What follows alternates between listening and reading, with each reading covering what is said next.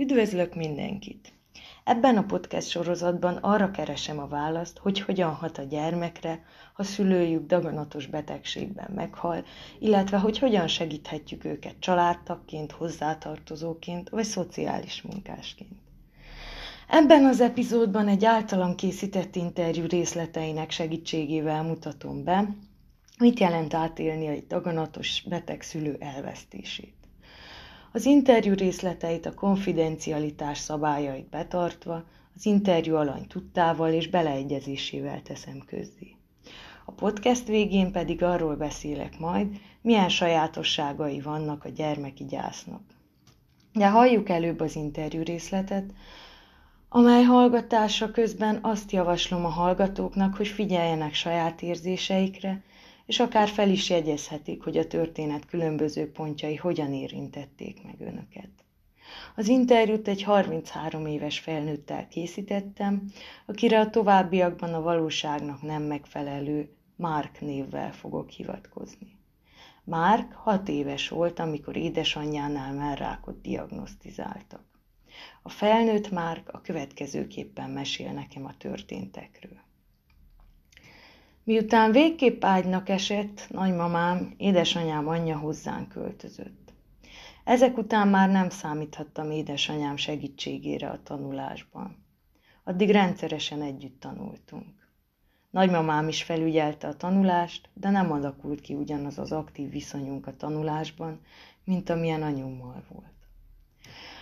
Amire viszont emlékszem, és kifejezetten rosszul érintett, az az volt, hogy úgy kerültem haza suliból, úgy fogtam neki házit csinálni, hogy a másik szobában anyámnak fájdalomrohamai voltak. Ilyenkor hangosan sírt és ordított. Nem tudtam koncentrálni a házi feladatomra. Arra nem emlékszem konkrétan, mit éreztem, mire gondoltam, de rosszul esett, fájt. Tehetetlennek éreztem magam. Ez így ment két-három éven át. Hallottam őt hangosan, zokogva imádkozni, kérte a gyógyulást minden nap. Én is kértem a fal másik oldalán, párhuzamosan. De olyan is volt, amikor mellette az ágyon ülve imádkoztunk. Mindketten vagy többen, ha más is a szobában volt, mamám, apám, stb. Sírva könyörögtünk. A halála előtti időszakban úgy rémlik, már azért voltak nagymamám és nagymamám a rokonok és barátok mondataiban, reakcióikban jelek, amik arra utaltak, hogy nem kerülhető el a halál. A 12. születésnapomon például már mindenki tudta, mi fog következni, de nem beszéltünk róla nyíltan. Nálunk volt az egyik gyerekkori barátom, apum és mamám, amikor a szülinapi tortát bevittük anyumnak a nagyszobába, ahol ő feküdt, hogy megmutassuk neki. Ő azon a napon, abban az időszakban már annyira szenvedett, nem lehetett magánál, valami olyasmit felelt, nem érdekli a torta, hagyjuk békén. Amikor kijöttünk a szobából vissza a konyhába, az asztalt körbeülve gyújtottuk meg a tortán a gyertyákat. Mamám, apám és én a könnyeinkkel küzdködtünk, aztán elfogyasztottuk a tortát. Egy-két napra rá anyám meghalt. Amikor anyum már többnyire az ágyban feküdt, majd a halála után az iskolai teljesítményem az éltanuló szintjéről az utolsó tanuló szintjére zuhant. És ez így maradt 5-8 osztályban végig. Két évbe került, amíg a képességi vizsgámon átmentem kétszer elvágtak. Egy évet jártam emiatt szaksuliba. 5-8-ban nem tudtam figyelni az órán, nem kötöttek le a tantárgyak. A visszaesésem nem segít, a visszaesésemen nem segített az sem, hogy néhány tanárom nyilvános alázást használta velem szemben pedagógiai módszernek, ha nem tudtam valamit, vagy alul teljesítettem. Úgy éreztem, magamra maradtam, magamba fordultam. 13-14 éves koromra nekifogtam rendszertelenül alkalmanként cigarettázni, alkoholt és ragasztót fogyasztani.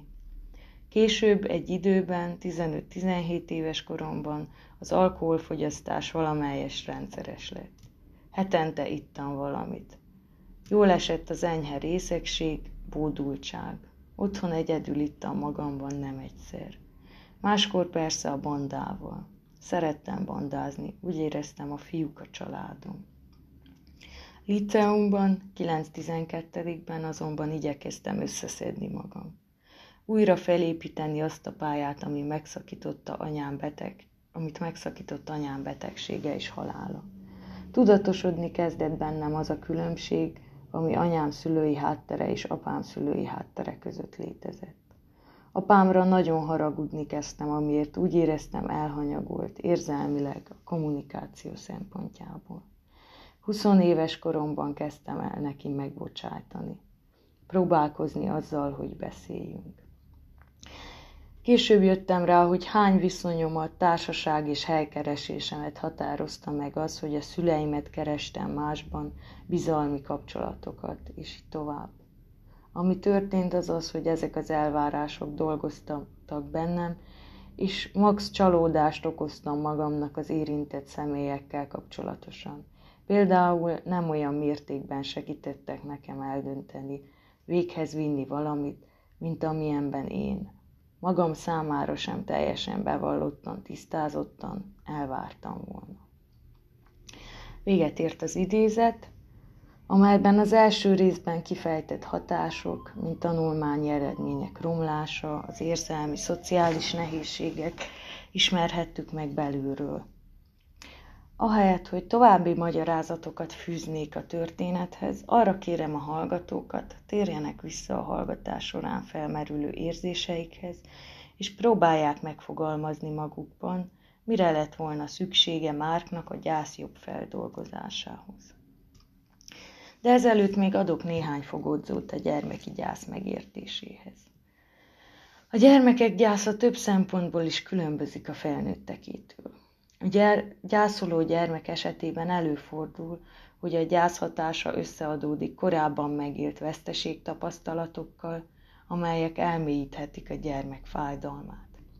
Rövid periódusokban jelentkezik náluk a szomorúság, a dű, a szorongás, a lelkiismeret furdalás, a lehangoltság, amelyből hirtelen tudnak átváltani. Például egy ideig szomorúak, majd elkezdenek játszani.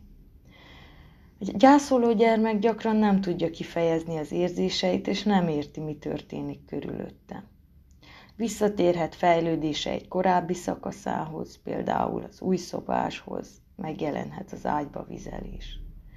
Megjelenhetnek alvási és táplálkozási zavarok, koncentrációs nehézségek, mint azt korábban említettem, az iskolai teljesítmény romlása, de gyakori lehet a dű és az agresszív megnyilvánulások, például a szülővel, játékokkal, barátokkal szemben.